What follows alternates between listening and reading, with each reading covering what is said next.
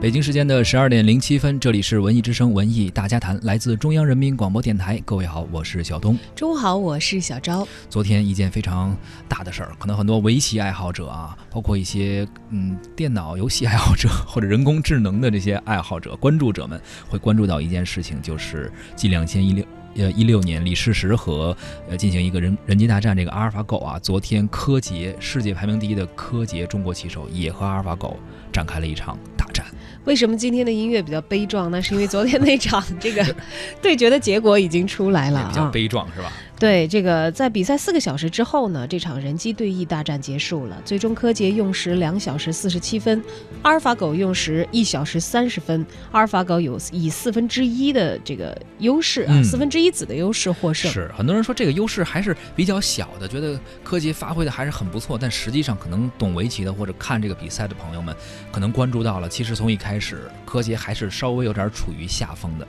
等于我们这个人类棋手啊，再一次输给了人工智能。而而且我听到一种更加的让人觉得 阿尔法狗不可战胜的说法，说这个有一些人还在庆幸说柯洁只输他四分之一子，嗯，呃，输的并不是说大比分落后，说但是有没有想过，这是因为阿尔法狗已经精进到。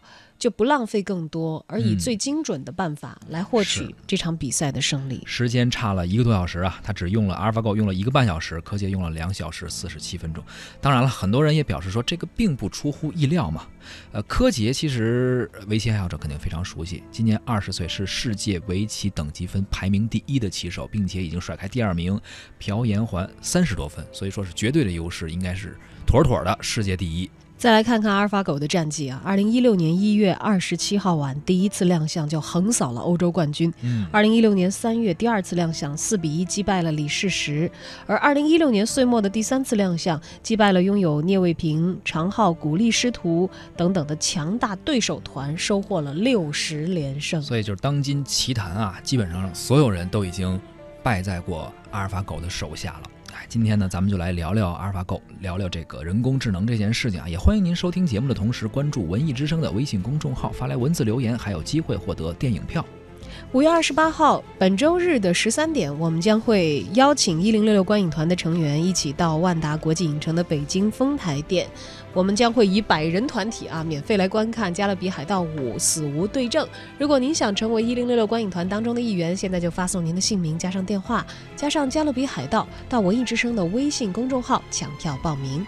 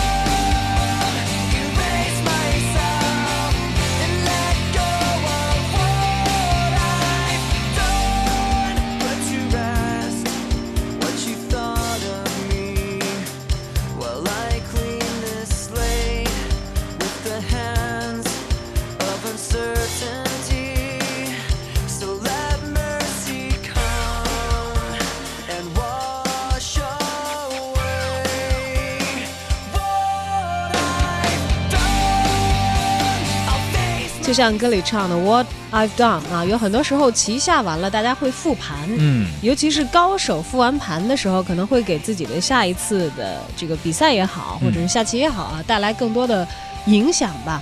那么棋圣聂卫平呢，就在目睹了弟子柯洁不敌阿尔法狗一战之后呢，第一时间。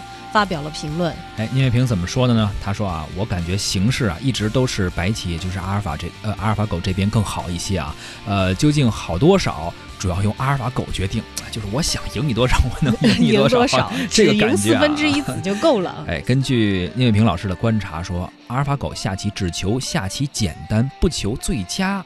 哎，这可能更加提高效率了啊。嗯，而且聂卫平还说，说柯洁开始不久就陷入了落后的状态，由于阿尔法狗的思维呢是。远胜于人类的，是，但他不，他不是说这个，可能我表达不太严谨，嗯，他的这个构思招法是远胜于人类的啊，所以柯洁在不知不觉当中呢，就中了阿尔法狗的招了，不知不觉也就落后了。阿尔法狗的大局观要远胜人类，如果差距拉近一些，可能还会有胜负。远胜人类，意思就是可能已经很难再超越了，而且阿尔法狗进步的速度啊，肯定是超乎我们想象的。呃，最后聂卫平非常直白地表示了，说柯洁和阿尔法狗它不是一个档次的棋手，认清这个事实了。呃，我们来听听文艺之声的媒体观察员胡克飞，他是怎么讨论这件事情的。呃，柯洁和阿尔法狗的第一场输了。其实呢，这不是柯洁第一次输给阿尔法狗了。去年底呢，一个身披着 Master 马甲的选手就曾经赢过柯洁。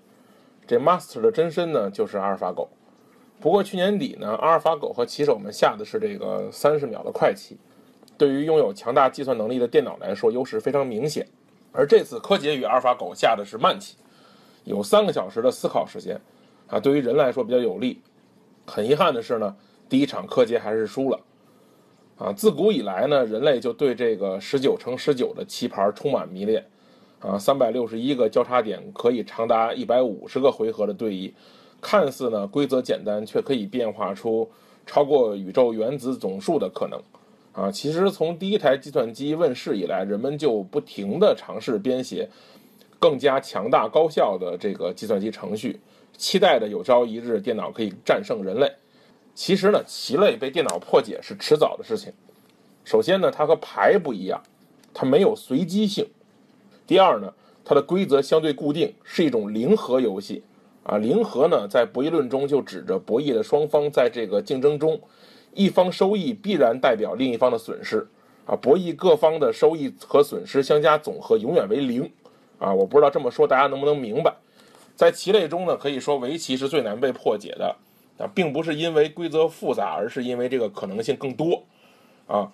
阿尔法狗的可贵之处呢，不是仅仅是通过运算进行穷举，而是不断的学习分析，最终可以做出一个类似于金庸笔下左右互搏的这种，得到一个更加深思熟虑的结果。所以我认为呢，无论这次对决最终结果如何啊，人工智能在棋类这个内容。啊，最终战胜人类是必然的，啊，然后我就看到网上有人说，阿尔法狗的胜利让围棋彻底完蛋了，以后再没有大师了，也没有人玩围棋了，这我不赞同。首先呢，棋类算作运动，有输赢，但是输赢是否是最重要的？我觉得并不尽然。啊，通过下棋去思考判断，啊，又岂是这输赢一时的快感？啊，棋逢对手将遇良才的喜悦啊，与人交流的这个。快感啊，和一个人下棋可以知道他的脾气秉性、喜怒哀乐，了解他的习惯动作，感受他的眼神儿、呼吸，啊，我觉得如果没有了这些，和一个冰冷的玩意儿下棋有啥意思？啊，第二呢，虽然说我承认，从运算来说，人类永远算不过电脑啊，最终会输，但是人们对于竞技来说，除了输赢，还有精彩、痛快这样的要求。电脑可以保证赢电，但是绝对无法保证精彩。因为精彩不是定量，而是变量，啊，咱们举个例子，一场足球比赛，啊，一方进了一个球之后，啊，死守一场，最后一比零赢了，但观众都骂街，是吧？球踢忒难看，啊，但是两边你看拉开了对攻，分别啐对方四五个，最后自己支持那球队输了，但是你觉得这比赛很精彩，我看得很痛快，不至于太遗憾，啊，对于这种精彩的控制，目前人工智能是达不到的，由于这个这么多年的艺术作品啊，科幻小说也好，科幻电影也罢。啊，人们总是把人工智能想象的天马行空、脑洞大开，同时低估作为一个人类的优势。咱们姑且不说，如今人工智能远远没有达到人类的高度，啊，不过就是能跟人下个围棋赢了。你让他跟我玩个杀人游戏，你看他能赢我吗？啊，即便是他有朝一日达到了人类的高度，做出了一个类似于人类的东西，能耗也与人不能同日而语，啊。阿尔法狗这样的尝试是一次科学尝试，但我认为未来的人工智能啊，不是做一个人，啊，一定是要做与人不一样的东西，或者是替代人们高度重复性无趣的工作才有意义。啊，其实呢，我看到这个阿尔法狗下棋啊，我一直在想，这个人工智能的进步，在艺术创作方面，当它到达一定高度的时候，可以独立创作艺术品，不管是音乐还是美术的时候，他的作品能否是算作创作？啊，作品又是否算作艺术呢？比如说啊，编译了十四行诗的软件程序员是诗人吗？啊，编译了短篇小说创作软件的程序程序员是作家吗？编译了这个音乐混音软件程序员是 DJ 吗？我觉得不好说。啊，当大家用这个微软的这个办公室软件帮你纠正语法错误，并给你提出用词的建议，你选择听从它的时候，不管是纯粹的懒惰，还是乐于接受，你创作的内容还是否是你自己的呢？我想去思考这些事儿，还是挺有意思的。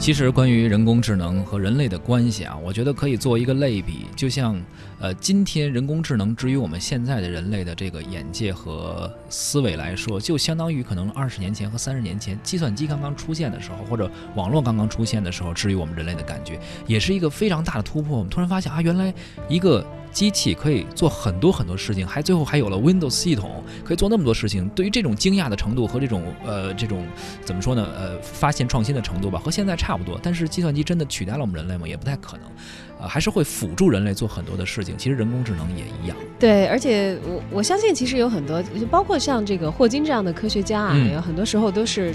对于这个人工智能的发展，对于人类的影响，所持的态度是，好像迟早有一天我们会从这个这个星球上智能的巅峰、食物链的顶端退下来，让位给这个人工智能的。但是即便是这样，我觉得中间可能也会经过一个过程，我们并不知道这个过程是长是短。但是有幸在此生参与这样的一个历史时刻，我觉得。呃，也算是没有白活吧。而且，反正你不担心，就是你觉得你此生是赶不上他们成为食物链顶端了，是吗？也许也能赶上，说不上来。对，而且你说像技术的更新、计算机技术的更新或者程序的更新，可能会淘汰很多呃已经不够先进、跟得上这个时代的一些生产力。但是有些人说，哎呀，因为人工智能出现，可能我们会失业。我觉得其实除了开玩笑以外啊，咱们大可不必这么担心。呃，只可能是你这个人可能会被淘汰。比如当数字时代到来的到来的时候，如果你还沉迷于模拟的时代，不去学新的电脑技术的话，那可能你就不会再用电脑去做节目，你可能会被淘汰。但是如果你去让技术辅助于你的话，你还是不会被淘汰的，他总会做一些像刚刚胡可飞说的，呃，重复性的劳动，或者一些为了提高效率而做的事情，而不可能取代人做的事情。其实我们在科幻电影当中看到很多啊，你看《星球大战》什么 R2D2 也好，后来的这个呃机器人也好，大家都希望有一个那样的机器人的伙伴。嗯，可能有一天那个就是我们生活当中的一部分的现实。是，也有很多人正在为此而努力着。哎，呃，我们并不知道我们所做的。所有的事情是不是就一定正确或者指向一个好的结果？但是人类的探索不是一直都是这样的吗？没错。昨天我看到有一个朋友在这个朋友圈里头点评这个柯洁输给阿尔法狗啊，可逗了。他说：“哎呀，少年没事，万事开头难。”中间更难，结尾还要难。就是说还有好几天呢哈，除了这个比赛已经比了一场之外，然后二十呃，接下来还会再比，应该是两场。呃，他这是在这个乌镇这个一个围棋的一个大会嘛，还会再比，后边可能会更难，然后更难。对啊，二十七号才结束嘛，万事开头难，中间难，结尾更难嘛。咱们只是看到一个开头而已。其实包括这个人工智能的发展，现在我们只是看到了一个开头，也只是一个开始。而说回到科技和阿尔法狗的这次人机大战啊，其实在比赛前夜，柯洁。也在自己的微博上用文字表示了他的想法，他坦率地表达了 AI 的无敌，并且直言未来将属于 AI。与此同时，他也指出了 AI 的一些缺点啊。他写到现在的 AI 进步之快，超乎我们的想象啊，包括国产的决议啊，日产的 ZEN 啊，包括阿尔法狗还是呃比他们要强很多的。但是呢，就是已经表现出了非常强的实力了，而且他也相信未来会属于人工智能。但是他始终是冷冰冰的机器，与人类相比呢，我感觉不到和他下围棋那种热情与他。内心的热爱，对他而言，他的热情只不过是运转的这个速度过快的 CPU 啊，或者一些这个电脑的风扇而已啊，仅仅是这些东西在散热、在转动而已。哎，接下来的赛程呢，人工智能和人类呢将会尝试合作。对，大家不是仅仅需要把自己的情绪笼罩在好像被这个打败的这种低落里头。就毕竟是人类发明的嘛，还是要为为人类所用的。但是这个合作啊，很多人觉得很尴尬。合作什么意思？就是比如咱俩对弈啊。然后我呢跟阿尔法狗组个队，然后你跟阿尔法狗组个队，咱们俩去下围棋。那最后会不会是阿尔法狗跟阿尔法狗对，说对阵呢？那到底谁听谁的呢？是人类的队友听阿尔法狗这个队友的呢，还是阿尔法狗要听服从人类的决定呢？这个很尴尬哈。对，在比赛的配对当中呢，两位棋手将分别和阿尔法狗组队，他们都是谁呢？其中包括大家熟悉的这个古力，嗯中国男子围棋队的运动员，也是我们重庆老乡啊。哎，职业围棋九段，他曾经获得过八个围棋世界冠军，还有连笑。辽宁选手也是职业的围棋八段，参加本次乌镇举行的围棋峰会的职业棋手一共是八个人，连笑嗯是其中唯一还没有拿过世界冠军的人。哦，所以这样一个对决，哎一个没有拿过世界冠军的和一个已经呃多次拿世界冠军的两个人，同样配合阿尔法狗，如果打最后是不是还是阿尔法狗自己跟自己打呢？哎，所以这也是这也是一个本次比赛的一个亮点和看点吧。说完了这个体育啊，咱们也聊聊刚才评论员也说到了，就关于艺术这个问题。现在有很多人工智能的呃机器人呀啊。呃，成为了诗人，成为了画家等等，也开始搞艺术创作了。这个未来会是怎样的呢？呃，比如说咱们知道一个消息，就是微软的人工智能小冰学会了作诗啊。他之前写过一首诗，怎么说的呢？泪痕也模糊的不分明了。我的生命是艺术，有黄昏时西天的浮云，有残损的手掌气球。哎，反正我是听不出好与坏啊，但是反正确实是首诗。啊感觉上也是首诗吧？啊是首诗呃，上个周一呢，短暂上线了少女诗人小冰，但是由于版权的问题呢，目前还有一些争议啊。它的新功能呢，并没有被公开。对测试版本的试用体验来看呢，小冰的创作水平似乎不太稳定，时好时坏定，哎，这这这符合一个正常的诗人啊，正常诗人就应该。不稳定啊哎，。情绪好的时候，哎，特有灵感的时候写得好。对呀、啊李。白斗酒诗百篇，不喝酒的时候写的是哪些？我们现在也不知道哎，。这可能是人工智能的一个模仿啊。当然了，这个小兵学习了一九二零年代以来的五百一十九位诗人的现代诗，被训练了已经超过一万次。嗯一开始他写出的诗句是毫不通顺的，现在呢已经逐渐形成了独特的风格偏好和他自己的行文的技巧了。是他具体的方式呢，是根据图片来换算成诗歌，比如天空啊、花朵啊、楼宇啊等等，都是被小兵去创作的主题和意象组成完整的诗句，而且经常会跳出什么说美丽的歌喉、摘下微光这样非常有想象力的句子。哎，这不就是一些？我感觉可能他也是会输入一些词组。这之前我看过一个帖子，就说 民谣歌手写歌的创作宝典，什么远方啊，什么姑娘啊、南方啊之类的。所以其实以后如果随着这样的机器人的跟进的话，像那些这个末端的不能够嗯提供很丰沛的不能创意的、用心去写歌的啊、这样的一些创作者，可能就是会大面积的被嗯取代了，因为简单劳动嘛。